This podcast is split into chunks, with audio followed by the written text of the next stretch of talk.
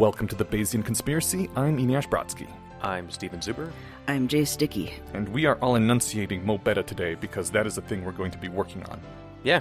We had a close friend chew us out harshly over our comprehensibility. That is not at all what happened. Just teasing.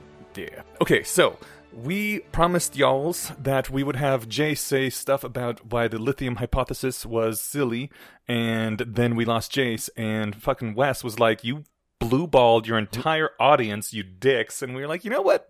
We got blue balls too. So, Jace. Yeah, I was surprised, actually, to hear that many people were like, wait, what about lithium? Because I didn't realize that was going to be that interesting. So it's actually not the fact that the lithium hypothesis is silly. It's just that I've seen interesting contradictory things. Mm-hmm. So there was this USGS study, reporting about 45% of public water and 37% of the U.S. domestic wells have concentrations of lithium that could present potential human health risks. Lithium occurs naturally where groundwater interacts with either stuff with lithium in it or saline water. Mm-hmm. And the most elevated levels are found in samples of untreated groundwater from arid regions and in old groundwater, meaning groundwater that recharged the aquifer before 1953. Okay. And so this one study... that was part of the thing that, the deeper we drill, the older the water we get, right? Yeah, or just there's some areas where it doesn't refresh. They were saying, in the Midwest, in the U.S., Midwest and South, so... Oh, wow, okay. So the study does say, although lithium is useful, at therapeutic doses, it can cause adverse effects, which people who take lithium know it sucks. Mm-hmm. It primarily impairs your thyroids and kidneys. And presently, it's not regulated in the U.S. in its drinking water. Mm-hmm. The USGS, collaborating with the EPA, calculated... I'm going to skip past some of the jargon, but basically that here's the levels it should be at, and then the levels that we are finding is higher... and not only from drinking water, but you can get exposed to lithium from eggs, dairy, and soft drinks and beer. And yeah, it said that the high benchmark was exceeded in 9% of samples from those public supply wells and 6% higher. And the samples from the domestic supply wells, so that was concerning. But then on the other hand... I also, if I can interject real quick, I think that their benchmark level is set too high as well, that one of the arguments in the Chemical Hunger is that the actual amount that can affect you, at least affect your lithostat, is a fair bit lower than that.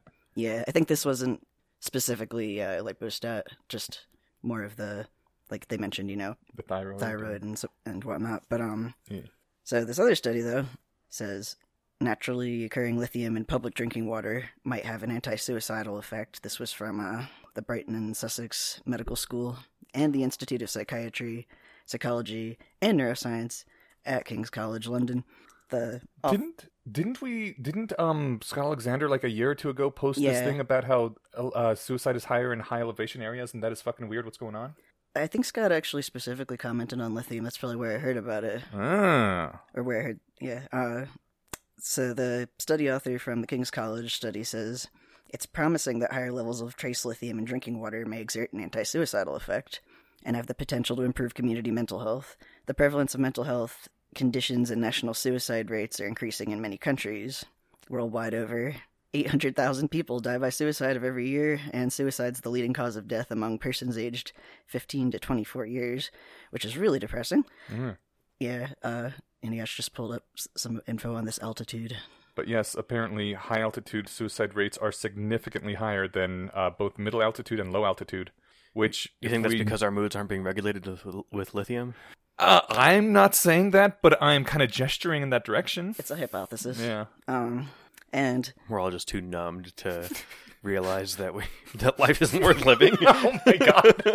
And mental health has gotten a lot better since moving to a higher altitude because of sunlight. So there's a lot of factors. But just finishing this up, the health benefits and curative powers of naturally occurring lithium in water have been known for centuries, such as the Lithia Springs, which is an ancient Native American sacred medicinal spring, which has naturally high lithium, or lithium-enriched water, is renowned for its health-giving properties, and in fact, the popular soft drink 7 Up contained lithium when it was created in 1929. Oh, shit.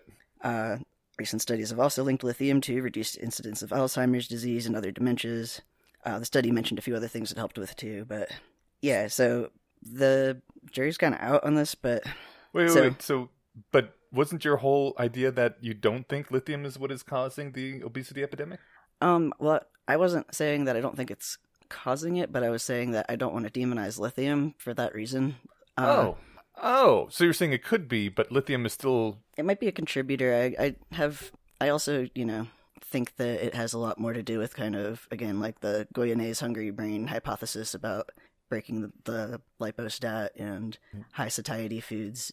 But I'll link the source to the study. And also, I just wanted to say that after hearing about this, I did experiment with taking lithium orotate at 120 milligrams for about 2 months. And I think it was just a bad time to do an N-of-1 study on myself because I had a lot of, that was when like really bad stuff was going on in my life. But I'm going to try to redo that experiment when I'm more stable and, well, I'll see if it has any benefits, I guess. But is that at all like the lithium that they give you in the prescriptions? It is not, but... But it might still be effective. That was the one that was recommended if you're going to take, like, supplement it at a... You know, just trying to compensate for lower like naturally occurring lithium.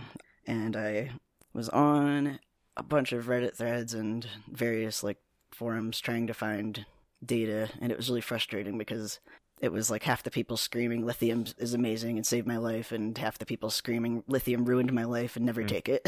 Okay, it was a little bit of a nerve-wracking experiment, but I basically didn't really notice any difference from baseline for myself. So okay, well.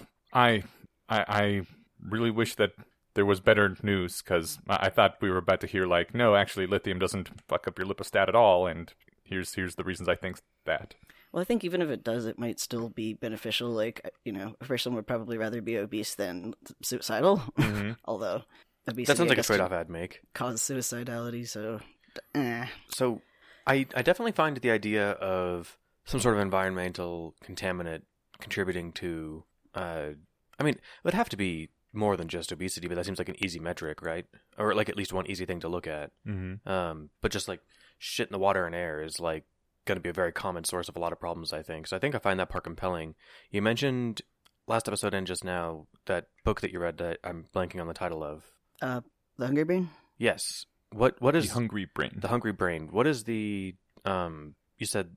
You like rush past the like their competing hypothesis, but... Can you succinctly describe like what their main take is? Yeah, I'm sorry. I thought we had talked about this before, but we might have, but my brain is... We've touched on it, but it was a while ago. Yeah, I think. Anyway, it's basically like a primer on nutrition, and I really liked the book because, well, first of all, I heard about it from there was a Slate Star Codex book review that does summarize it pretty well if you don't want to read the whole book, but it was the first like book that I read about nutrition that made any sense to me at all, because there's so much garbage about is sugar bad or carbs bad? Is, you know, is fat good? What's up with cholesterol anyway? And so there's a lot to summarize, but like the takeaways about obesity were, well, first of all, things to do with having higher leptin. Yeah. And they did crazy studies where they would like breed mice that naturally just overproduced leptin and then sewed them to healthy mice.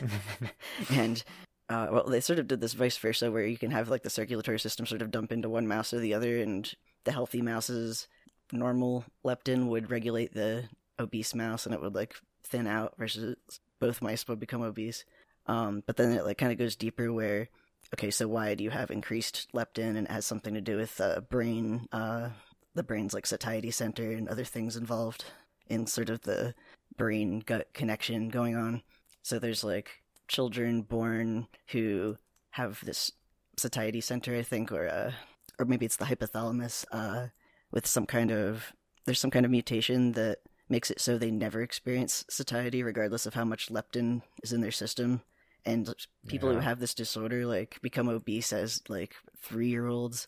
All they think about is food. All they want to do is eat. They collect cooking utensils and cookbooks, and it's... Imagine never feeling like you had enough to eat. That would be fucking horrifying. Like, apparently it's worse than that. It feels like you're like starving all the time, or at least just like really uncomfortably hungry. That's terrifying. Yeah. So just so the explain like I'm five version, it sounds like the competing hypothesis there is that something is raising leptin, maybe the food that we're eating. So it links or discusses other studies, for example, people who, first of all, rats that were given the cafeteria diet, human foods that you would find in your basic cafeteria, who all got obese. This was after they were trying to make rats obese, and it was actually really difficult, regardless of giving them really fatty rat chow or whatever. They did other experiments where they had humans live in basically kind of a, clinical research prison for a bit. I mean, they were taken care of, but the only thing they were allowed to eat was basically Soylent that was dispensed from a drink thing, and everyone lost weight or maintained a healthy weight, and they weren't given any kind of restrictions on what times they could eat or how much, and their body just naturally if it's just bland nutrient slurry, they naturally seem to just know how much they needed. I'm just picturing one of those little water bottles you put in a hamster's cage that you tongue the little ball to let the liquid out. I think that it was actually something like that, and every click gave you 7 milliliters or something. It was really dumb. That's hilarious. Well, I think the scientists had to be able to measure how much each person was drinking somehow. Yeah. So that was. It does kind of sound like a hamster cage situation. I would measure the quantity that's left in the vessel. I wouldn't have to measure by click distribution, but I'm sure there's a reason they did it that way. Yeah. Isn't the new anti-obesity medicine semaglutide? Is it semaglutide? Yeah, isn't that a thing that adjusts your lipostat? I'm in this lucky class of human that I'm going to look like a little boy my entire life, so I've basically maxed out in my size. Yep. And I've been same team. I little boy club. I can basically fit in the same clothes I wore in high school. So what I'm getting at is I have no idea what the latest diet pills are made of because I've never had cause to. I find it interesting. And then just a little bit more because it's really complicated. That was really the takeaway from this book. But it's not that we don't know anything about it. It's just that it's not. You can't just point it and be like it's carbs. Right. And this goes into, sorry Wes, evolutionary psychology, but imagine a hunter-gatherer finds a beehive, like a honeycomb. So normally your brain is supposed to regulate, this much calories needed for this much amount of activity. But if you find something that's really rewarding, the hypothalamus freaks out and it actually turns the satiety center off. Mm. And so it does this for fat, sweet, meaty. Yeah, exactly.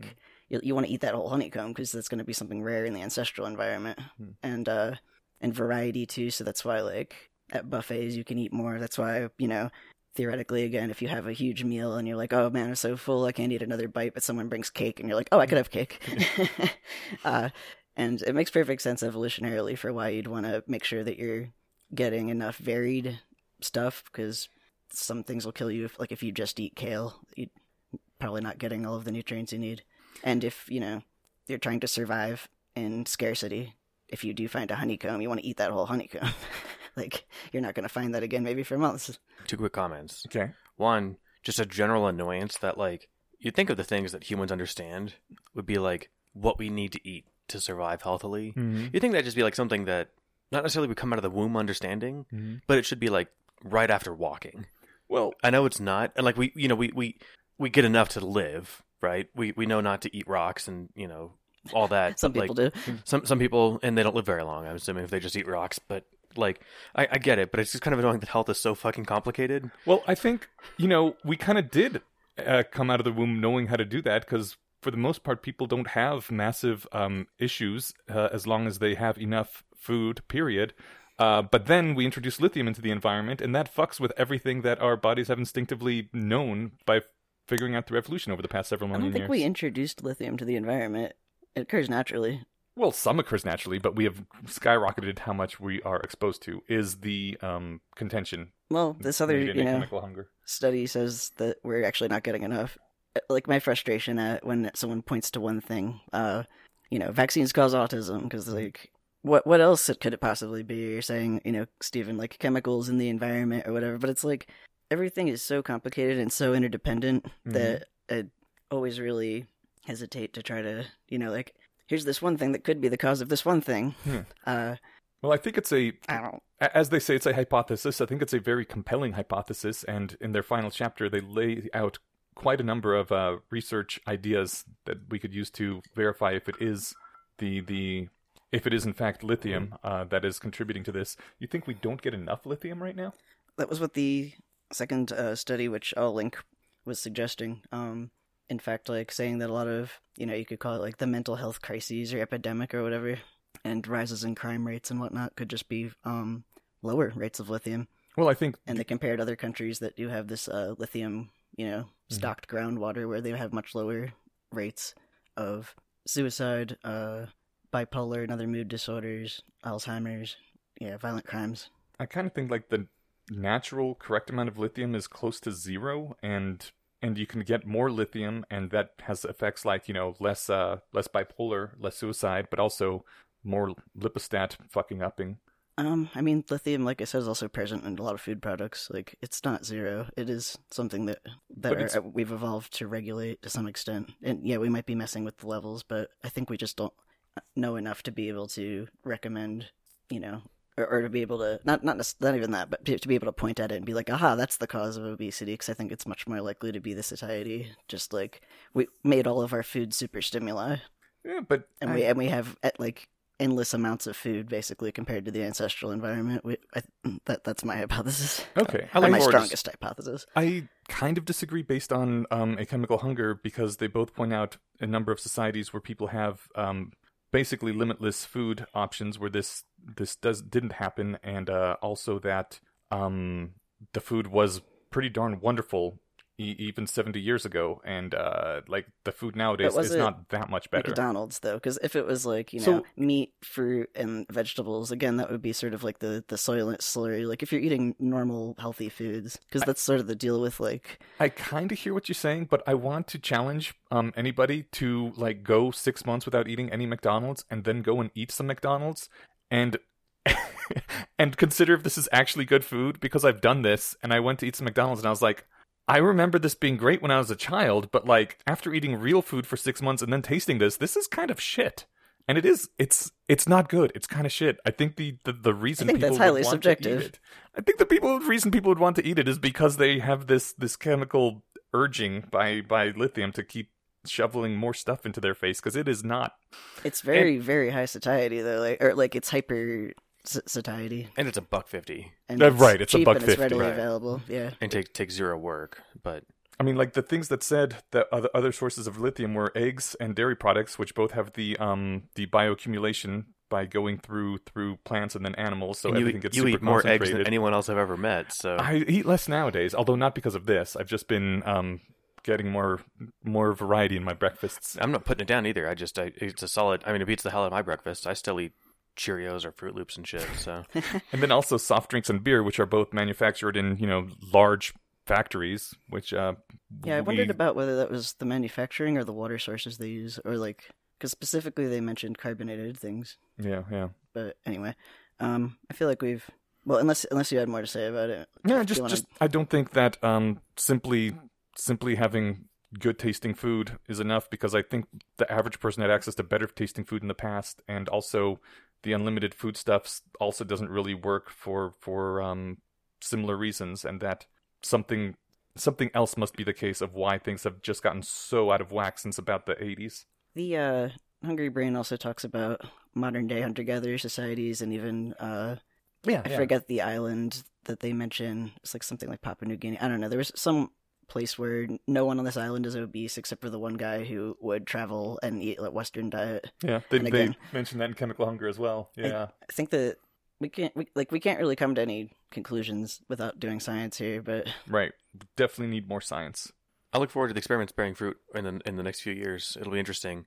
For me, the other just kind of thing that flagged my interest as far as environmental contaminant was zoo animals being heavier now than they used to be, and their diets. You know, they measure down to the leaf. Mm-hmm. I know, because I got to feed Dobby, the the younger giraffe at the zoo. They named him Dobby? Yeah. Okay, like the house elf.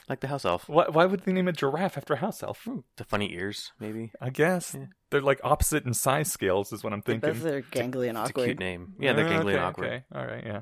But yeah, they control their diets. But we're historically terrible at formulating artificial food for animals. I mean, we killed cats repeatedly until people finally realized they need tarring.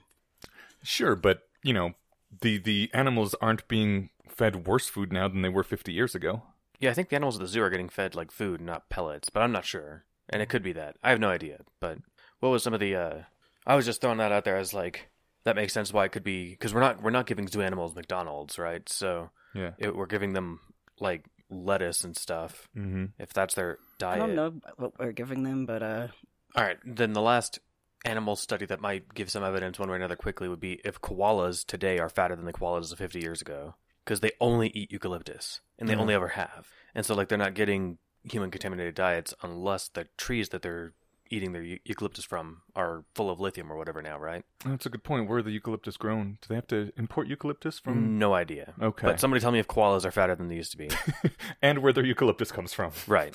Okay. But if you have any fat koala pictures, send those first. Aren't they all fat? Fatter. Okay. All right. So the feedback that we got from Jan on our Discord was that when we suggested near the end of the episode, it'd be great if we just added lithium to the water supply to keep people sane and add like semaglutide or semaglutide to keep people thin. Jan said, we do not want more lithium. The sodium-calcium pump is how our nerves generate electrical signals. Lithium blocks sodium. This is why most manic depressives go off lithium after approximately 20 years because the nerve damage is too high. So that kind of sucks. I guess we can't even make society better by giving everyone lithium unless we want them all to get serious nerve damage after 20 years. I don't think we can give everybody the same thing. Like, what we want is personalized medicine, because, I also, I guess, you know, even though I disagree with or am skeptical of some of Chemical Hunger, I like have my teeth gritted whenever I think about, well, let's just add this to the drinking water for all people, or let's supplement everyone with this amount, because that just never works. So, I mean, I was saying that kind of tongue-in-cheek. Yeah. And I drink a stupid amount of drinking water, so that might hurt me. As long as we're on listener feedback, there's one other listener feedback. Do you want to hit that real quick before we get into the Less Wrong posts? Let's do it. All right. Derek Heiss, maybe? Says in a comment on our website, because we still get those and read them, there might be a better way of rephrasing Newcomb's problem. Oh no. Imagine a scenario where the Newcomb box test is performed twice. The first time you take the test, the opaque box is empty and your decision is recorded as the prediction. Your memories of taking this test and your final decision are completely erased. Then box B is either filled with cash or left empty, and you would get to keep any winnings. Without your short-term memory, you don't know which test you're participating in. You still have to choose while weighing the consequences of that choice as both a prediction and as a decision. This gives you a strong real-world explanation of what makes the predictor so amazingly accurate. Because it's reasonable to suggest that for 1,000 people who took the test, they all made the exact same choices after their brain states were reset. And yet, it still seems possible to deviate. I thought that was a great way of thinking of it. Isn't this just backing up me and saying you should one box? Like, well, yes. Yeah. Pre-commit or whatever. Basically, yeah. Yeah, so I still fail to see how this is a hard problem. Like, well, this is yet another way of looking at why it might be possible, why you should one box, that kind of thing. I really like that's how the predictor works. Like, oh yeah, just memory wipe. And, you know, it's not predicting what you'll do with magic. It just saw you do it 5 minutes ago. Yeah. So I really like that. Yeah. This does remind me of the discussion about, like, for example, in Methods of Rationality, where Harry was taking occlumency lessons and then... he had to erase the instructor's mind each time, and then every time he had to go through the same, yes, you know, I called Voldemort, and like, yes, you know, this arbitrage thing, whatever. Mm-hmm. And I remember some people saying, that's like, you wouldn't have the same reaction every time, or maybe there was a better example, but like sort of whether, there's sort of some of that deterministic or like question of free will about whether someone would always, with the same initial circumstances, do the same thing. And this doesn't really answer that. It just sort of makes it into that kind of question because it says it still seems possible to deviate, but I don't see how. I agree. I agree, but it gives you the sense that you could change your mind because you don't know which decision you're making, right? Yeah. Well, it would make you feel like you had a choice. Right. But I don't know. The Mr. Bester thing was kind of funny, and I'll just summarize that really quick. Brian, when we were doing We Want More, thought it was unrealistic, and he's like, no way. And we were talking about like in a Groundhog Day situation. That's what I was thinking of. And because he had been such a wet blanket on Harry the whole time, I pushed back harder than I think I should have and defended, like, no, it makes perfect sense. And didn't realize, like, no, of course, Mr. Bester's behavior would change all the time, because Harry talked about how, oh no, you get him Sunday at midnight when you're paying the money I'm paying. And like, his reaction would be different if you woke him up Sunday at midnight than it would be at 8 a.m. on Friday morning, right? Like, so... I want to say yes, generally, but if you like get a bomb dropped on you, like Voldemort is still alive, like you might have the exact same reaction to that news every time. That part's maybe, but yeah, but then he'd like, Harry would look at his watch and 6 seconds later he would say, I do wish I remember that trick about the gold though. And like, you're going to tell me he's going to say that whether or not he just got laid, whether or not he's got blue-balled, whether he's hungry, whether you woke him up from sleep. Yeah, every time. Yeah, so... That's how I could see this being different, possibly with the Newcomb's box, too. Like, if it's sort of someone pushes a remote and resets you, and it's just 1 second later, you probably keep doing the same thing, but like, if they erase your memory and then come back 6 months. Oh, yeah, no, that would be silly. It would have to be almost identical circumstances almost immediately. Yeah. All right. That makes me feel better about maybe free will, sort of. But hopefully not too good, because that could turn into an effective death spiral. It could. That was a stretch, Steven. Yeah, but it was... I've stretched further. That's true, yes. You are a very stretchy man. This week's Less Wrong to Post. Let's get into those. Effective death spirals is the first one. I don't know how we want to do these. Should I just, like, read the first thing?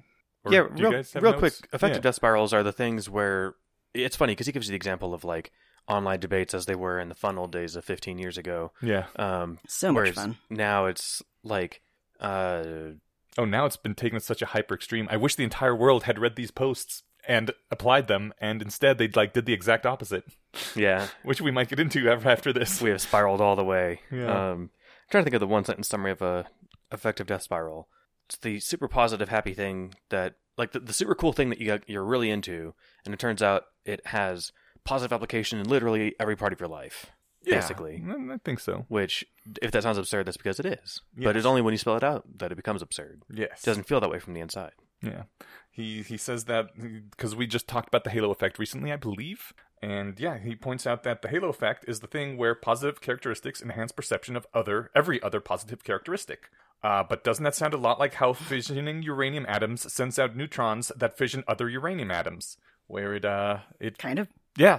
It kind of just like spirals and builds and has a critical mass thingy, and that could be very bad. And I believe that's pretty much the whole post. That if a positive thing like that makes every other positive thing look good, and then they look better, so they make all the other ones look better, and so forth. Bad. That could be a problem. Is there a way that this isn't just the opposite of a vicious cycle?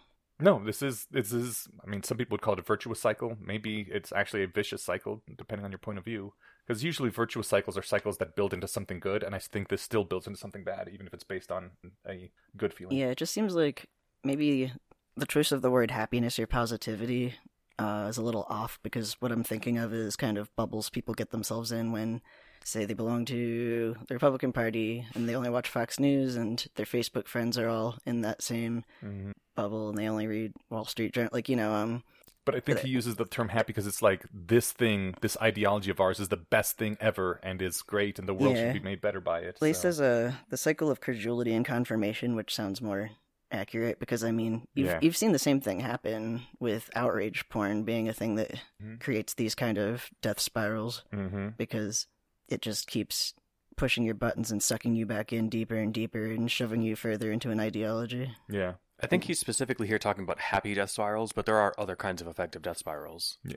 And so, like, he's admonishing here about, like, this isn't outrage, this isn't partisanship. It could be outrage. The key is that it makes you feel good to believe it. And ideologies often make you feel good to believe them. Again, maybe not good, but, like, maybe you feel like you're connected to your... culture or your group or that like, you have righteous anger. I was about to say moral righteousness is one of the best feelings there is, and I say this as someone who had a lot of it in the past and fuck me still does. Fine. And that is a pretty fearsome thing if you consider the things that people can justify. Yep. It's a different kind of positive feeling though than like, oh man, this new thing I discovered, Bayesian rationality is the solution to all of my problems and more, right? Yeah. So I think that this is him setting the groundwork for like, this isn't a cold, I swear, right? Well, part of it, yeah. He's, I mean, yes, it does later on tie into that. I think this is part of his, here's things to watch out for if it's a cult. And I don't think he ever says this isn't a cult, I swear, but he says like, don't do this thing or you'll turn into a cult. And I don't want that, and no, neither does anyone else. So I think this was very good idea of him to do beforehand, and is one of the things that stopped the rationality thing from becoming a cult, because he was like, look, guys, if you feel too happy about rationality and think it's the best thing in the world and everything about it just makes everything else seem cooler, take a second look, because you might be getting into cult territory. And, you know, it's really fucking great when someone starts out their cult by saying, don't be cult-like, that sucks. And then we don't have one. Yeah. Cool. Mm-hmm. So, resist the happy death spiral. Literally what we were just talking about. How can you resist this happy death spiral? Cut up your great thingy into smaller independent thingies and then treat them as independent thingies. That's basically it. And it's great. He gives the example of a Marxist would cut up Marx's great thingy into a theory of value of labor, a theory of political relations between classes, a theory of wages, a theory on the ultimate political state of mankind. And then each of these should be assessed independently, and the truth or falsity of one should not halo on the others. If we can do that, we should be safe from the spiral, as each theory is too narrow to start a spiral on its own. Yeah, this reminds me of the other sequence, or I forget if this was a sequence or just something on Less Wrong, but the idea of keeping your identity small, where that was kind of my solution too, where I was like, my preference was to keep my identity, but like, what do I want to say? Large, but like, varied. Like, I'm not tied into this cluster or, like, this one thing. So you have... Yeah, it was a Paul Graham post, actually. Was it? Yeah, we should do a whole episode on some of his best stuff, because holy shit, he writes some really good things. Yeah. Anything else about spirals? Oh, how you do avoid a happy death spiral. You split it into parts. You treat every additional detail as burdensome. You think about the specifics of the causal chain instead of the good or bad feelings. You don't rehearse the evidence, and you don't add happiness from claims that you can't prove are wrong. And then, so that is how you do avoid the happy death spiral. You do not avoid it by refusing to admire anything too much, conducting a biased search for negative points until you feel unhappy again, or forcibly shoving an idea into a safe box. And I like that he caveated those things. Yeah. Because, like, especially, you know, refusing to admire anything too much, there's the sort of unweaving the rainbow where, like, I always was really angry at this idea. Like, if you analyze something, then it ruins the beauty or whatever. Like, no, it's awesome. It's, like, it's even cooler. There's so much more to know about rainbows now that you know what they're made of. Yeah. He started the post by saying that science actually really is fucking awesome and one of the best things ever. And we're right to admire it because of how much good it has done. All right, and our last post is Uncritical Supercriticality, which basically starts out with the question of, is atheism a religion? And he reminds us that arguing over the meaning of a word nearly always means that you've lost track of the original question. So what the argument was originally about is why at certain points in human history large groups of people were slaughtered and tortured, ostensibly in the name of an idea. Redefining a word won't change the facts of history one way or the other. So, yeah, basically, is atheism a religion really doesn't matter because people were arguing about what ideas caused other people to slaughter large groups of people, and in the past those were mostly religions, but it doesn't have to be just religions. Or whatever they were trying to equate religion to meaning. Like, it always seemed to be this sort of gotcha where, you know, you atheists pretend you're so above it all, but you guys are basically a religion too. You've got your beliefs, we've got ours, we're equal. Right, right. And then you're arguing over definitions of words again, and then that's stupid, and you should step back. Insert Stalin, and Then insert Hitler, and, you know, it's... those were all fun times. Remember that?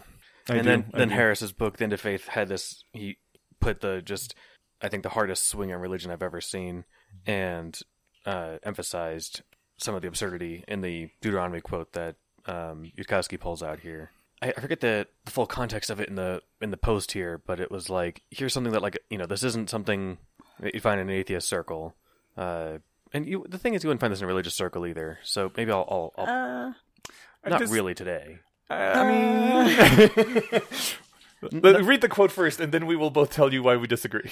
Outside of certain parts of the world, like, you wouldn't find this, like, for example, during my arguments with people in high school and college, right? No one there was saying we should kill non-believers. But the idea was that if someone, your daughter, your son, actually didn't say your daughter, it was always your son or whatever. It's always your son, your masculine, brother, tries to secretly seduce you saying, let us go and serve other gods. You must not listen to him. You must not show him pity. And then yada, yada, yada. You must kill him. Yeah. You know, immediately take him outside the city and stone him to death. Right? Yep. Take him out behind the shed. Yeah. Basically. Yeah. And the reason that we disagree partly is because this following quote, which is also from the same post, where Eliezer says, "This was the rule which Stalin set for communism and Hitler for Nazism. Do not debate him or set forth your own evidence. Do not perform replicable experiments or examine history, but turn him in at once to the secret police." That's actually a really good parallel. Yes. Yeah, that was the... We look at the abridged version of an already short post in our notes here, and I kind of forgot the context of it. But yeah, it's perfect. And that is the... If we leave definitions of religion aside, this is the crux of what people have a problem with. Yes, yeah. And that is also, like, I have recently claimed that... Not claimed, because I was not the originator of this idea. I have repeated the claim that has been made by several academics now that wokeism is basically a new secular religion. And while there aren't out killing anybody yet, there is very much, a couple steps below that where, like, do not debate with other people that think differently, do not examine evidence, do not perform experiments, simply cast them out of society and... try to make sure that they cannot work or live anywhere.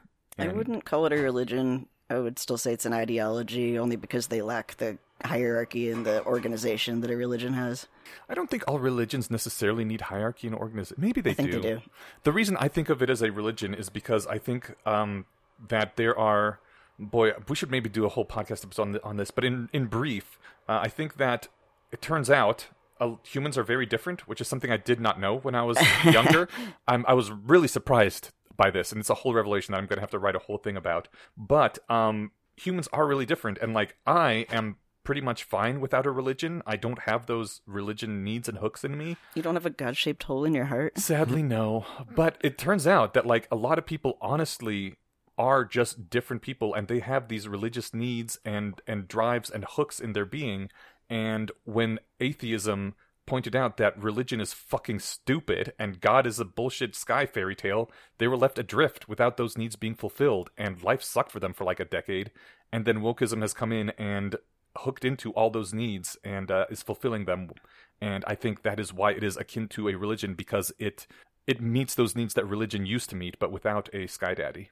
I feel like that too neatly fills the explanation. Yeah, like, oh, look, it's my own little... Oh, no, I like that, but it's just like... It's also kind of has like that same kind of like, oh, we'll call ourselves brights instead of atheists. Kind of like... A+. We don't need religion because we're better than them, but the plebs, they need it, right? I really think... People are different. There might be something to that. No, but... Yeah, because I felt the same way. I was like, no, you just get rid of religion, we'll all be better off. And I'm like, oh no, this, wow. People are very, very different. I agree with both of you, where I don't think that there is a God-shaped hole in people's hearts necessarily, or like a religion drive per se, but you do tend to see we are communal animals and humans get together, they make traditions and they have superstitions and they do rituals, and there does seem to just be something human and comforting about that, but it doesn't have to be based on magic and persecution. I would... If I was going to compare wokeism to religion, I would point out that it deals in sacred truths rather than in questioning one's assumptions and looking for answers, right? Yeah. Which is kind of our sacred truth, and I love it. Well, yeah, it reminds me of the Carl Sagan quote describing science, and he says, the only sacred truth is that there are no sacred truths. But if you're to hold that up as like, aha, you guys have sacred truths too, that's just not really fair. Yeah. Like... And I'm not saying that... You care about things, too. Right. Yeah, it's like... The reason... Because John McWhorter put this forth in his book, and he points out things like wokeism has... It's specifically an American phenomenon and an American Protestant phenomenon to fill in the religion gap that was created when new atheism, basically kicked out religion. Because like all-consuming ideologies. Well, not only is it an all-consuming ideology, but it is specifically to help these Protestants that don't have religion anymore, because it has the same things as Christianity did. It has an original sin. It has redemption through faith rather than works. It has the confessing that you are an irredeemable sinner and throwing yourself upon the mercy. It kind of has its holy books in the sense that you need to like provide receipts. Yeah, yeah. It really mimics Protestant Christianity in many ways, aside from taking out the God aspect, because that was the part that the atheists were like, you're wrong and stupid, and it was wrong and it was stupid, but So a new religion came in that just was like, okay, we'll replace that wrong stupid part and bring back all the other things. And all those other things were still shitty, too. Is the claim that this is a purely American phenomenon? Primarily, yeah. Definitely have seen this in other... I think it's absolutely going on everywhere. Yeah, well, yeah. It's in different forms, actually, though. Like, it is very different in other countries. And this could be a really interesting topic to talk more about what it looks like, because I remember reading... I don't want to get into it, but I read this really interesting article about what South Korean culture is like. I read about how wokeism is trying to spread into France and how that is affecting their culture. Mm. Yeah, I just remember hearing like a couple of years ago that someone running for some government seat in South Africa was taken down by some tweet they had said about something or other that was innocuous 10 years ago, but now wasn't. And that sounds like that sounds like purely this phenomenon, but it's... The OG wokeism. Yeah. Mm-hmm. But this was years ago in South Africa. Like, this wasn't... and I guess to say mostly an American phenomena doesn't mean it can't be elsewhere, but it seems... Maybe an American-led phenomenon. Maybe. I'm inclined to, like, 90% of bullshit I see online, which is great because I'm barely online anymore. Mm-hmm. I just assume everybody who is being insane is literally... like just a Russian agent to sow disharmony. Yeah. And that probably makes you sleep better at night. I got really upset recently. I was going to say this when we were talking about why, when Eneasz Brodsky went, or like, well, I don't think people are, believe in this stuff anymore. I was on YouTube. It was on something completely unrelated. It was like a psychiatrist talking about working with patients and just... Yeah, completely unrelated to anything. Or actually, no, it's even worse. Somebody wrote this like comment that was this really sad. Oh, my dad had this, and we struggled for X many years. Like, wrote this really like heartfelt thing, and someone replied to it and started screaming about how COVID vaccines are a like communist, scam to get us all microchipped, and then something about the second coming. Like, it was sounds like a Russian bot to me. Like. Maybe, but like I hope so. Yeah, I'm gonna headcanon that's what that was. So I'm. This was YouTube comments. Yeah, I mean this isn't a real place anyway. Then this is purely just for insane people. But like, what was funny was everybody else in the comments thread was trying to be reasonable and saying, "Can you please explain what you mean by that?" And like, this thing is contradictory. And then the person just kept rambling more stuff that made no sense. And the person kept responding each time that you didn't answer my question. Right. But please read my original question. So like, I was glad to see that other people kind of came together to police the comments section. But I felt really bad for the original person who just wrote a nice story about her dad and had this shitstorm follow. I think YouTube has done something with their algorithm where they have. Yeah, where the comments that are more promoting, reasonableness rather than outrage are the ones that are being shown now. It's the comment section's so much better. I can actually sometimes read the comments now. Yeah, it's weird. I only ever glance at comments if I'm listening to like work music and it's like a 10-hour track of things. I'm like, what song is this? And somewhere in the comments will tell me. Mm-hmm. Or if it's like, here's how to replace the spark plugs on your car. Yeah. And especially because they took away the you can't see the downvote count. Mm-hmm. And fuck me if I'm going to follow a tutorial that had a 50% downvote, right? So I need to skim the comments and be like, does this actually work? Yeah. But what am I going to, like, watch a YouTube video on some video game thing and, like, read what other people have to say? No, I'm going to just... I mean, no, generally not. But it's striking how it feels like a social good to get rid of all the outrage porn and hate-mongering that has been poisoning our society. But then I'm like, that's kind of, again, scary, that giant... Masters are controlling what is said and seen. Outrage porn fills your God-shaped hole. Damn it, maybe it does. Well, I don't want more of it, but I also don't want censorship, so I'm kind of torn. Now, the way I think about that is that the really vocal, terrible people tend to be a small, angry minority, and they're just making spaces worse for everyone. This feels more democratic in the sense of, like, other people who might not even want to read the comments or get involved are now posting, and, like... The rest of the comments in that thread were all, like, really interesting stories about, like, people's experience with therapy or with, like, family members with a certain disorder. Yeah. That was the only thing that... And maybe if there was I'd been, like, sort of... watching videos and reading the comments in them, like, for a bit there. And that was the first one I ran into that was just like, whoa! No, that sounds valuable. And you're looking at stuff where people were sharing things worth seeing. It was, like, educational. And the people were providing, like, really interesting commentary as well. That's really cool. Maybe if there was an option to... take off filters or something? I don't know. There are YouTube there are Chrome extensions that you can do to change it, but not look at it for 2 seconds and then. Well, no, there are ones where like it can change all the comments to just say puppies or whatever. But there are also ones where you can filter by keyword. Yeah, but there's none where you can like remove the algorithm that decided which comments get shown. No, but like I imagine that you could go in there and just say, look, I don't want to see a comment that has the word COVID or vaccine in it. Yeah, like, I'm just sick of that shit. So you block that shit out, and then you get to ignore those things. You know, that's great, and filtering out shit like that is awesome too. But I like the ability to do the filtering myself, and I dislike the ability to remove the filters other people have imposed. I like the default. Yeah, the default is great. I think it's good to give you, as long as there was an ability to remove the default, right? Well, yeah, but I think you can, right? Isn't that what you're just saying? I would like for there to be that ability. I'm not sure if that would be a net positive to society, but one of our listeners probably knows if you can do that. Should we finish this up? Because yes, where were we? The next thing we're going to talk about is actually very related, probably. But yeah, let's do this. We were saying that these things will supercharge the halo effect, and we want to avoid them. If you feel that contradicting someone who makes a flawed, nice claim in favor of your position, if you feel that would be giving in comfort to the enemy, then that's a bad sign. Like, I know we all say there's nothing I hate more than a bad argument for a position I like, mm-hmm. or for a position I support. And those should be called out because they're bad arguments. If you feel that, like, even saying something critical about a bad argument for a position you support is a dangerous or bad thing to do, that's a sign that you're in a death spiral. Do you remember Jeff Foxworthy, like 20 years ago, had a sketch that was always like, if whatever, you've got a set of back row truck seats in your lawn, you might be a redneck. Yeah. You could do a list of these for like, you might be in a happy death spiral. Yeah. If you're afraid to call out any problems with a position that you and your friends agree with, you might be an effective death spiral. If you feel like you get some sort of spiritual credit for each nice thing you say about your position, about your great idea, you might be in an effective death spiral.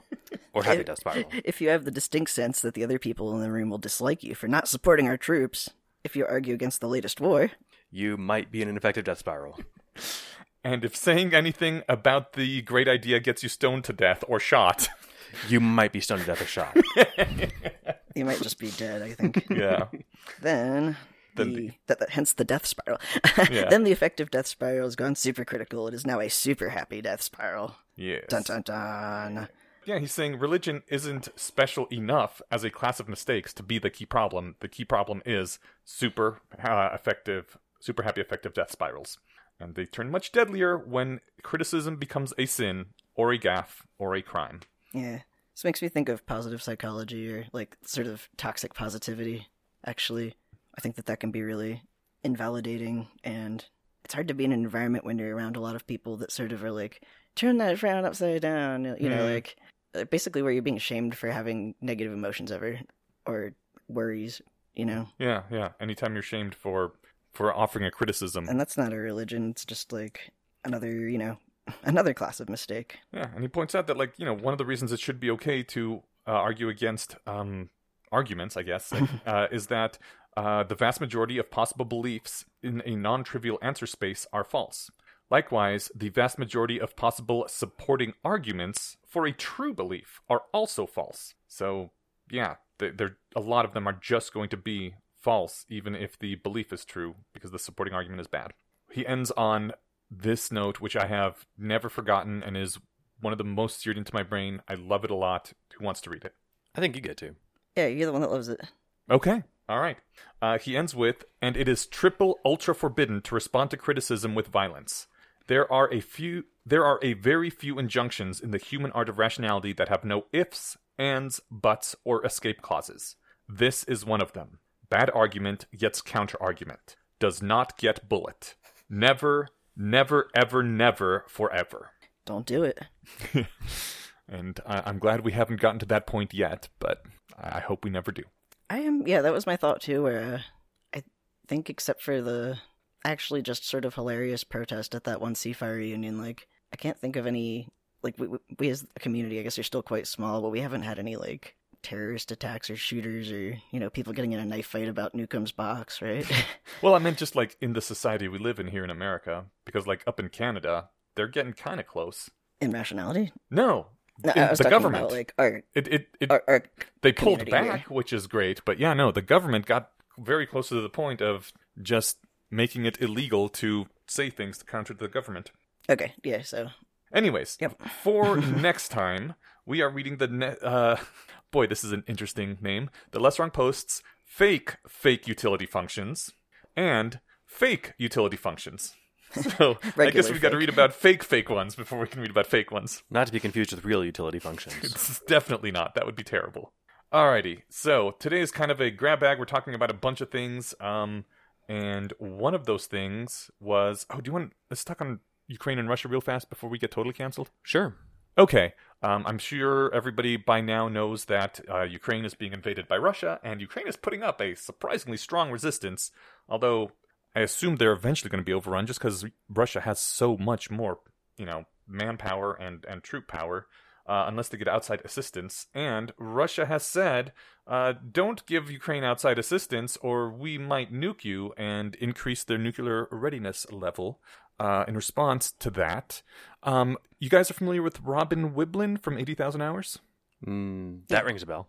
Okay. He's the head of 80,000 Hours, a rationalist, effective altruism organization, and he lives in or near London, I believe, and after, he said, weighing a lot of these risks and his personal costs, he is moving out to the countryside to be further away from a major city center, specifically to avoid the possibility of getting nuked. And what do we think about this, I guess? What are the reactions? I mean, I don't know much about his financial situation or how much of a life-uplifting thing this was. This could have been something he'd been wanting to do for a decade, and it's like, all right, you know what? I've been saving for it.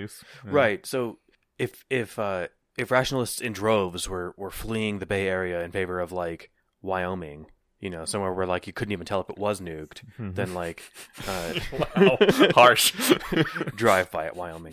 I just imagine somebody in Wyoming, like, angrily taking a horse to Utah to get Wi-Fi to comment back on how rude that was. Oh, my God. I have family in Wyoming. We're using all our Wyoming Patreons today. Where was I going with that? Oh, it's one guy who went, you know, who, yes, smart dude. But he did say for him, the costs are exceptionally low. It basically doesn't affect his life at all, and he was kind of thinking it would be nice. So I'm not too worried about, like, my assessment of nuclear risk going up based on this one guy's kind of, like, I felt like doing this anyway decision, right? Mm-hmm. But it is kind of scary. I don't know. I know fuck all about all of this. You know, my hot take is war is bad. I also am curious, like you said, that they, you know, Ukraine military might be overpowered just by sheer numbers. Mm-hmm. Are Ukrainian citizens allowed to own guns? I guess that's my first question. The Ukrainian government has literally thrown open the armory and is handing out long guns to civilians that are willing to defend the nation. And also they're conscripting all males between the ages of 18 and 60. And I'm surprised they stopped at 18. Usually they go down to 16 in these things to fight the Russians. They can't leave the country now. There's volunteers as well that they're... arming. There are people from other countries coming in to volunteer. Yeah. There's like caravans, or that's probably the wrong word, but you know, like countries that are helping bring people to where they need to be. I guess I just can't imagine what the end game looks like for this in like a year from now. You know, say, yes, we've beaten the military, but every time we try and go down the street, someone shoots at us. Russia, I mean, they'll probably be able to take Ukraine, but they're going to bleed there for 20 years. It's going to be worse than Afghanistan was for us. Yeah, I think so. Yeah, it's... I don't know. So I'm not. That's my thing is I'm not an expert on any of this. I have no idea if Putin's lost his marbles or if this is some smart move. He lost them a while ago. But this seems like the stupidest thing. I just can't imagine like engaging in a ground war. Be like, no one will care. I mean, there's a whole thing about it in the latest Mindkiller episode. We talk about it a bit, like what Putin's motivations probably are, especially based on the assessment of the intelligence community and what he has said. West publicly. An amazing troop deployment. Yes, he did. It might be largely motivated by small dick energy. Yes. So I thought it was, I was laughing out loud in my car listening to that. Can you summarize it? I haven't listened to that one yet. I'm afraid I can't. Or should I just, okay. He summarized it. Explicitly not body shaming, not even about his dick size. It's, it's his small dick energy. Energy, yes. And I can't summarize it because it's a work of art. It just has to be consumed in its entirety. So all right, then. Yeah. We'll post a link to it. I'll prioritize that. One and it is at the very end of the episode, because the troop deployments are last and Wes's is last. So if that's all you want to hear, skip to like 2-3 minutes before the end. Can I do a little shout-out thing? A friend wanted me to signal boost Razam. If anyone wants to help the refugees, the Ukrainian refugees in the nearby areas, and has medical training, they should talk to Razam, and I'll post a link. Any prospective volunteers should contact their country's Ukrainian embassy or apply by email, and that's it. I was thinking, like, to prepare for nuclear exchange, I guess it depends on how bad it gets. Like, it sounds like... Wiblin is assuming that maybe a few cities get nuked and it stops at that, because otherwise, like, if it was entire civilization collapse, I wouldn't want to keep living. But if you think it might just be like 1 or 2 cities get taken out, then some good things that you could do is have some potassium iodine tablets handy, which are cheap, and we will include links, and they will prevent radioactive material from building up in your thyroids should that happen. Best thing to do is, you know, try not to be, if you know nuke is coming, try not to be somewhere where the blast will get you. Like, go into a basement if you can, get behind sturdy walls. Absolutely do not look at the blast. And I feel like if a nuke is coming for your city, mm-hmm. and like, you know, it's on its way in 10 minutes, just go outside and let it, you know, don't try and like get crushed by building and, you know, dehydrate for 2 days. I just, if you're going to be in the city, then yeah, if you're out like in the suburbs, you got a decent chance of surviving. Yeah. This is all pretty grim. Instead will just look. Let me just throw some probably misplaced optimism at this, and that, like, I think, well, Steven, what do you base your prior on? Mm-hmm. Hope. I don't see this ending, or like I don't see this escalating to like Russia bombing major cities across the planet, mm-hmm. because all that's going to do is make enemies, and somebody will fire back and be indiscriminate about it, like. Like, okay, cool. Well, you blew up London and Paris. We're gonna turn all of Russia into a glass land, and that's, you know, thanks for playing. Like that. I mean, that is the logic behind MAD. Yeah, but you know, I honestly think Putin might fire the nukes if he had the ability to, if it goes badly enough for him. Just because I think he's that kind of person. The what's the point of a world existing if there's no Russia in it type of person. Or but there's no Russia ruled by me. You're right. But whether they would just assassinate him first. Whether they would actually launch, like, I don't know, because he's not the one who literally inputs the coordinates and presses the launch button. He gives the order. So there's points of failure in between. And I kind of hope we'd have another Petrov or something like that, or even just, you know, his second in the whoever the next down the line is like, nope. Not going to happen. Maybe there's some cool secret nuclear deterrent technology that, like, you know, the second they leave the ground, they're just immediately shot, yeah. you know, from space, and moon lasers. I do think it's a extremely small risk, at least right now. Who knows if things keep escalating, but I don't think it's a huge worry. My main advice would be to have some water in your basement, have some potassium iodine tablets, and have at least 2 weeks of calories. In a non-perishable form. Like, maybe some gas masks. Maybe some gas masks, yeah. But the ones with the filters. Mm-hmm. I mean, like the straw filters as well as the obvious air filters. Yeah, but like some canned food, some water, and I think that's just general good life advice. Also, anybody who listened to our episode a couple years ago with Gray about guns, I really hope that you own at least one gun by now. But, you know. Astral Codex and Zvi both did some Ukraine war casting, where they look at Metaculus. So if you want to see what the prediction markets think is going to happen, for example, like, will Kiev fall to Russia by April 1st? They gave that a 69% chance. Nice. Sorry. Inappropriate. I didn't even register that because I was looking at the chart and trying to, like... So you said nice, and I was like, yeah, like, that's lower chances than I'm trying to introduce some levity because that's the most bummed I've been during recording in a while. So It's fine. You know, nuclear war is serious shit, and it should be a bummer, but I'm going to just go ahead and stick my head in the sand until a nuke goes off. Mm-hmm. And if one does and I miss the news, shoot me a text. Well, anyway, I think that's the most predicted relevant question on Metaculus, and it's kind of hopeful that the first day of the war, the market predicted as high as 90%. Then when people realized the strength of the Ukrainian resistance, it fell to 80%. Then Saturday, 78%, then 72%. And then, it went down to 69% after some combination of a really good speech and a report that some Russian paratroopers had been repelled, and then it's been kind of holding at 69% since then. So cool. So it actually is nice. Yeah, it's gone like way down. Not, 39 or low, but it's trending downwards. It doesn't sound like it's definitely going to happen, or at least soon. Real quick, both of y'all, and I'll give my answer too, I guess. If there was complete nuclear exchange and total civilizational collapse, so that afterwards we're living in a Mad Max kind of world, would you want to survive the initial exchange? Yes. Okay. I can always opt out later. That's true. Yeah. I want to survive as long as possible. All right. As long as my quality of life isn't... obviously, if I'm...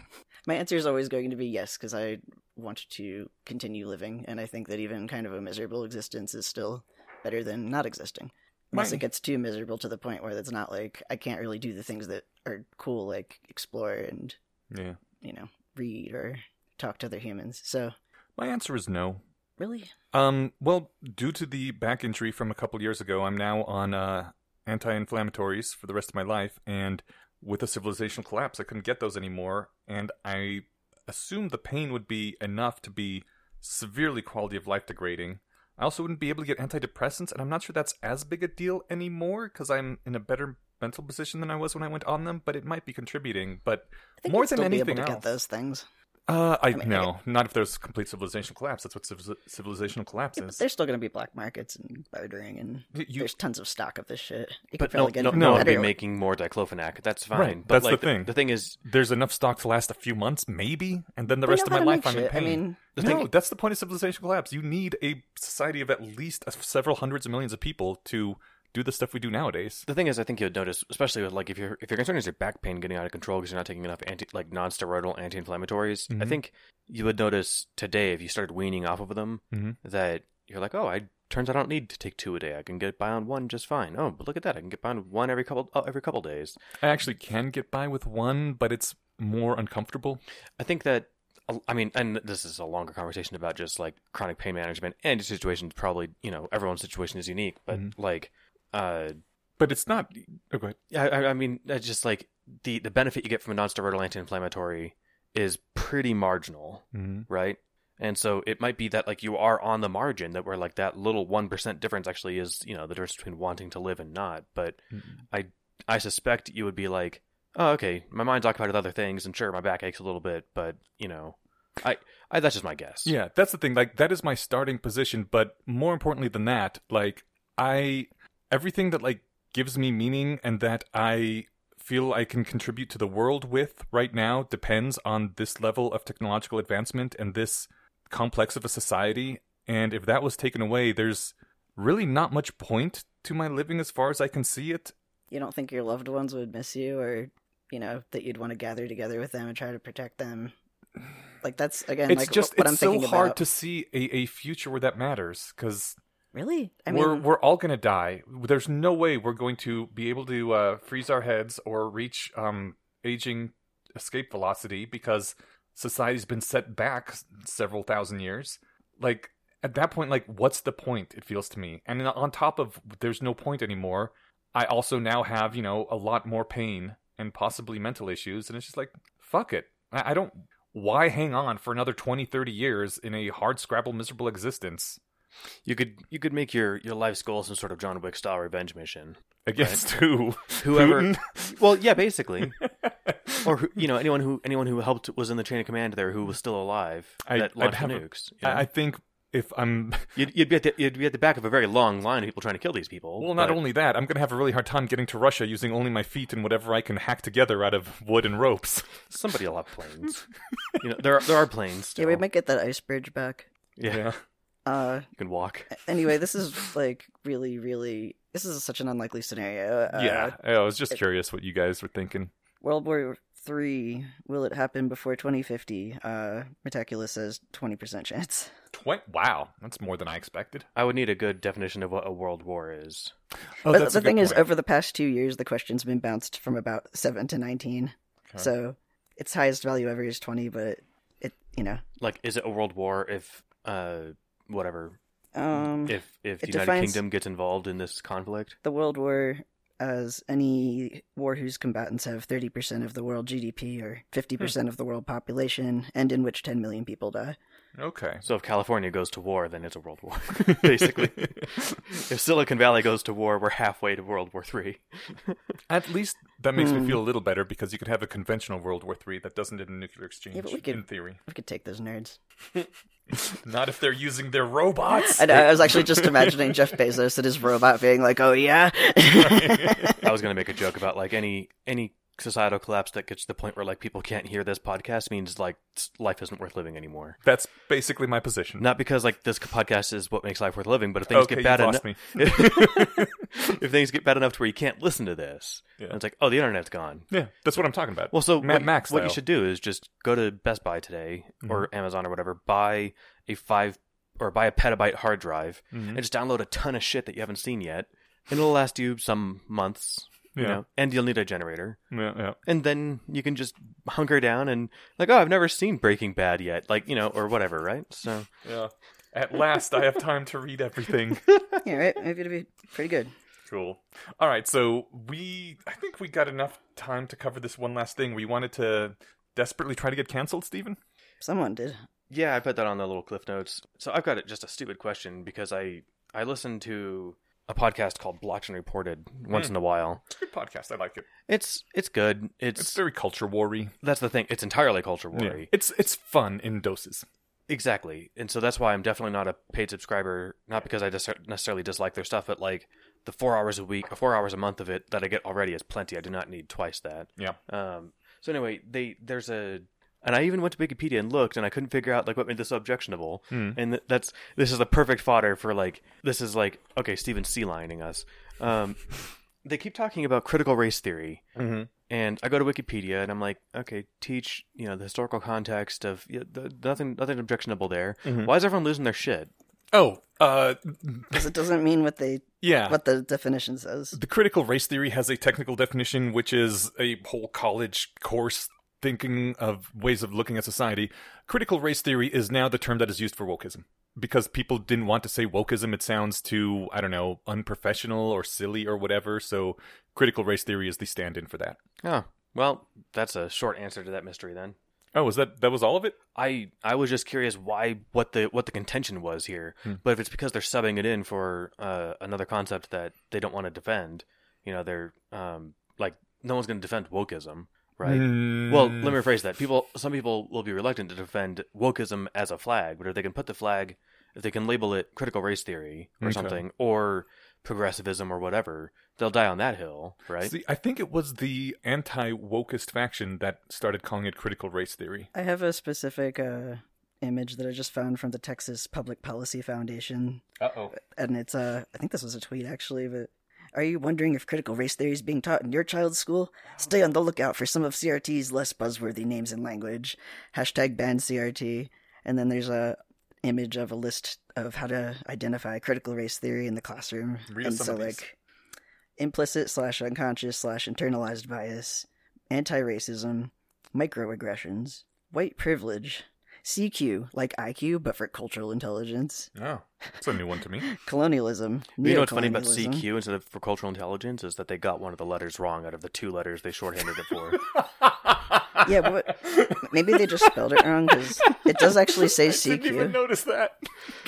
I mean, cultural quotient? Okay, sure.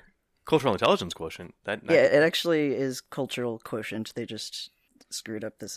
That's where you... quantify how good cultures are? Okay, just the word normative. Normative. Huh. Apparently. Okay. Or identity. Or the words ally or allyship.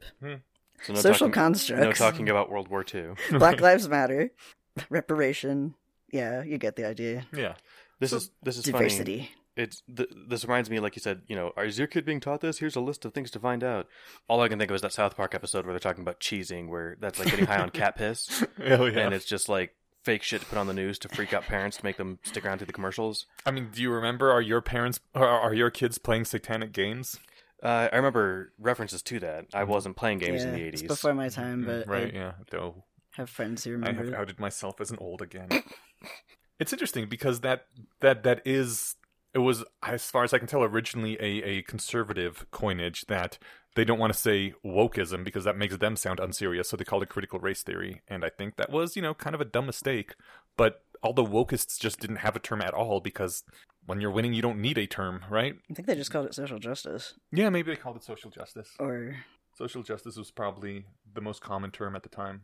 It's weird. We were talking about like wokeism as a happy death spiral earlier. Mm-hmm. I was cognizant for this sort of conversation back in 2001 when people were responding to like the 9/11 terrorist attacks with everything from we need to go to war or let's just nuke the entire Middle East and turn it all into a barren wasteland. Yeah. No one, at least in those little circles I was in as a kid, stepped in and be like, that's a really stupid fucking overreaction, right? Mm-hmm. The idea that you can't jump in and be like, well, no, actually, hold on. Now, that's a step too far. Mm. We have hit that point with some of these topics, right? Oh, yes. Quite a bit. And I don't really know what to make of that other than, like, things level out eventually. I get right? This. Is it or do they just turn into, like, different kinds of outrage? Is it just me, or has the world been going steadily more insane over the past few years? No. I think it might be going more... Well, that's the thing. I think we're way saner than we used to be. Yeah. I mean... Like, when you look at those sort of global, levels of poverty, education, literacy, how many people are dying of diseases, etc. None of those have anything to do with sanity, though. Like, I agree, all of those are much better. I think they do. I mean, being able to develop infrastructure and technology and medicine, has to do with sanity. You can't do that if you're... Well, I mean, the U.S. is kind of famous right now, and the Western world in general, pretty famous for not being able to make infrastructure anymore due to primarily cost disease. But we're still like the wealthiest that we've ever been, and I don't know. I think that we just have more media and more exposure to all the crazy. It's kind of like what I was saying about the YouTube comments being ruined, or any space being ruined by a small vocal minority. And I think that's what I'm saying. That's what's been happening, and it's making everybody more crazy, right? I think we're just giving more platforms. It's like the outrage porn sells, so more crazies are getting more platforms, and and it looks worse than it is. And I think much of this, like I said, is deliberate enemy action to divide the countries that they're trying to sow discord among, right? I don't disagree, but if it's working, then the country is actually getting more crazy, right? Yeah, so I think depending on, like, the kind of sanity that, or, depending on what your metric is, but yeah, if your metric is, like, how people on Twitter are reacting to things, then yes, things have never been crazier, right? Well, no, Twitter is, the far leader in this, but it seems to be seeping more and more into the rest of the world. I used to be like, Twitter, whatever, Twitter doesn't matter, but Twitter feels like it's the breeding ground that starts things, and then it gets more and more into the real world and starts affecting actual institutions that matter and people in positions of power. I think a lot of this is positive, though. I mean, it gets worse before it gets better, but I think that this is just a symptom of us having, like, a global platform and all these people being exposed to different ideas and people, and because Twitter, you could say, there's terrible discourse. There's also amazing discourse. Like, yeah, I think that a lot of the stuff that people are, like, reacting against, and that might be going too far in some areas, are legitimate grievances that need to be addressed, and just, like, if there's anything I know about history, which is very little, so I could be wrong, but things don't just level out. They swing hard in the other way first, right? So if it's, got to the point where, like, I'm trying to think of something insane. Actually, this is a good example because it was a Russian bot, basically. Like, there was a small internet media outlet. I'd have to find the whole story. Remember, like, a few years ago where, like, as some people might have in their minds that, like, Aziz Ansari is some creepy, rapist dude. Yeah. What it was he had a date that... There was an awkward date. And it was awkward enough to where, per the woman who was... So the woman was reached out to by a small internet magazine owned by a Russian company that does these things. Like, this was a deliberate thing to be like, aha, let's make something out of nothing. Mm-hmm. And not only will that piss people off, but when they realize that we made something out of nothing, that'll also piss people off, and they'll have a lot to fight about. Yeah. This is the kind of little moves that just are real easy to get people to fight over. Yeah. But It was something made from nothing, and it was obviously made from nothing. But anyone who pointed that out was then challenged online by saying, "How dare you dismiss this? Whatever." And they were criticizing a bad argument, and therefore got crucified for it. But I don't know if they were, an effective death spiral. Yeah, and some of them were probably crucified by further, misinformation agents, and some of them were crucified by people who, drank the Kool-Aid. Mm-hmm. But I guess I bring that up because affirmative consent and the idea of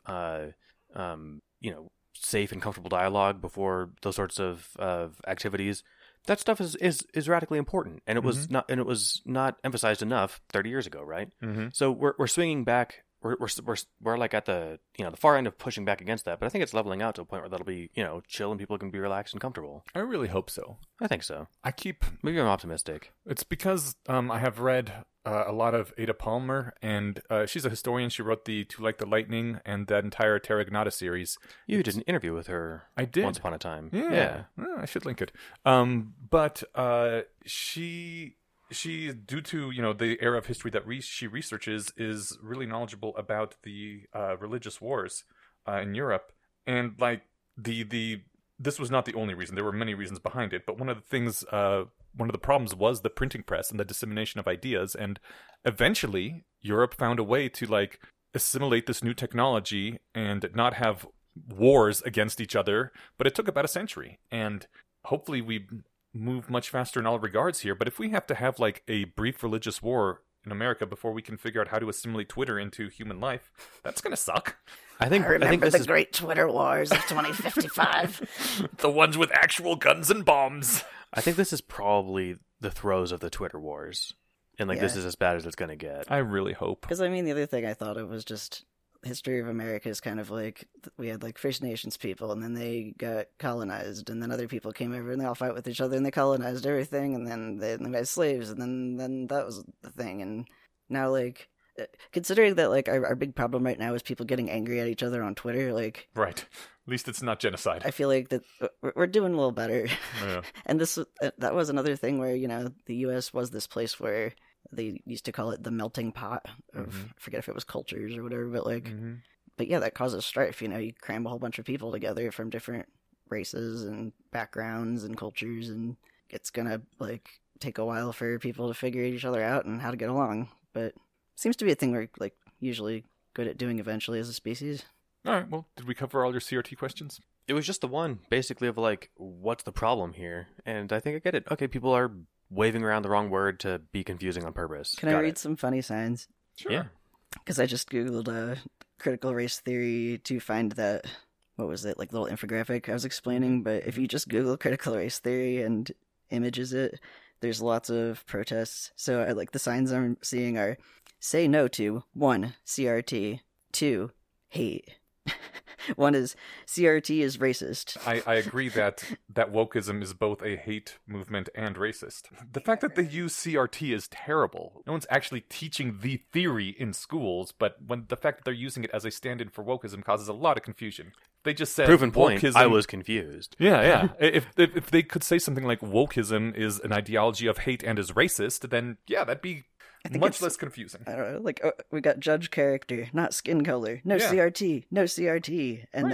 Then I agree with that. Those are great things. We are one race. Teach facts, not feelings. Well. So okay, all of these pictures are just all white people. Okay. They're all one race. They're not wrong. I feel this really strikes me as the sort of I don't see color, there's some amount of me feeling uncomfortable at the amount of discomfort white people have about people being racism exists. We should talk about it. I don't think that's what people have a problem with. They have a problem with the racism in CRT. Or being told that you're a racist just because of who you are. Yeah. Right? Yeah. So It doesn't strike me as what's being taught, though. I don't think that's what's being taught either, but that's one of the, That's what wokeism is. Right. And, yeah, people want to keep that out of schools. Worst case scenario would be either, reverse racism, but then the other side of that would be let's not talk about race ever and pretend that nothing ever happened and nobody gets discriminated against. I hate the term reverse racism. It's just racism. There's somebody I talk with once in a while where that comes up, and I never understood... Well, I kind of do, because I can understand the point, even if I disagree with it. Why someone might say, no, it's not racist if it's towards this group of people. And while I disagree with that, I just say, okay, fine, well, someone bigoted. And it's like, okay, yeah, they're fine with that. Like, racism is the magic word there, right? Mm-hmm. Kind of like the word bigot is a catch-all, honestly, because, you know, then you end up, if you're trying to describe the problematics, you have to be like, you know, racist, sexist, transphobes, ableists, other things that end in ist, and it's just like... And bigoted is a word that hasn't been corrupted yet, so, yeah, that's a good, much better word to use. Anyway, what else do we have? I think it would be really good if we could start being much more on topic, or at the very least take timestamps anytime we get off topic and put that into Patreon stuff only, because for people who like the tangents, they can get them. Yeah, exactly. Yeah. I know this has become particularly bad with our Less Wrong posts, where we could actually just finish the Less Wrong posts in 5-10 minutes like we did today, except for the tangent at the end, and we get off on the wildest things, and there's, I'm sure, people out there that love that, but also other people who are like, why the fuck am I listening to this crazy-ass bullshit about oat milk when you guys were supposed to be talking about defective death spirals? Yeah, I've heard both. I think I'm in favor of trying to tighten it up. I have heard other people say that they, like, it sort of feels like they're hanging out with their rationalist friends, and I remember having that feeling when I was just a listener. Aww. And... yeah, I think, you know, there's probably a sweet spot. You know, zero digression sounds like a bummer. Yeah. But, like, it does not need to be 40 minutes per episode. I realize it's gotten a bit off the rails. And usually the problem is, like, it's one level of just quick digression that's related, and that's okay, but then we digress off that, and then we digress off that, and eventually we're at oat milk. Wait, what were we talking about? Yeah, because, you know, the digression's interesting, and then, oh, that gave me this idea. Yeah, no, it gets there organically, right? We don't just start talking about Horizon Zero Dawn 2. Right. But if you paid to hear this episode, you'll hear a 5-minute talk about that. Yeah, when you pitched the idea, I immediately thought of another podcast I listened to called, or I don't listen to this one, actually, called The Mind Killer, where somehow you stay on point. I think sticking to one topic per episode is good. Also, we could, like, occasionally, maybe every couple months, have, like, a rat chat where we just generally throw stuff together and have this sort of conversation like we did today. But, yeah. I'm into it. But I think it would be good if those were, you know, less common. And then Less Wrong posts toward the end, I'm guessing, just because that way we know how much time to give them. Yes. Because in theory, they take 5 minutes, but if we want them to take 20, they can. I also think because if someone wants to link to one of our episodes, like, hey, check out this interesting thing about lithium in the groundwater that they're talking about, they don't have to skip to the 20-minute mark to get to it. They can, you know, just start listening to that, and then Less Wrong post at the end if you want that. Well, segue into thinking this episode's... our favorite supporter for this episode, which we're doing order of when we received them. I don't know if we ever mentioned that. Oh. We read these in the order that people signed up to be patrons for. So if you're wondering why you're this week's favorite, Matthew Fullhart, it's because you were next in order. And apparently Matthew Fullhart first signed up as a patron April 21st, 2021. That's right. Cool. Thank you so much. You have inspired us to tighten up our shit and present all y'all's with things that are easier to find. I don't know. Help me out here. I'm drowning.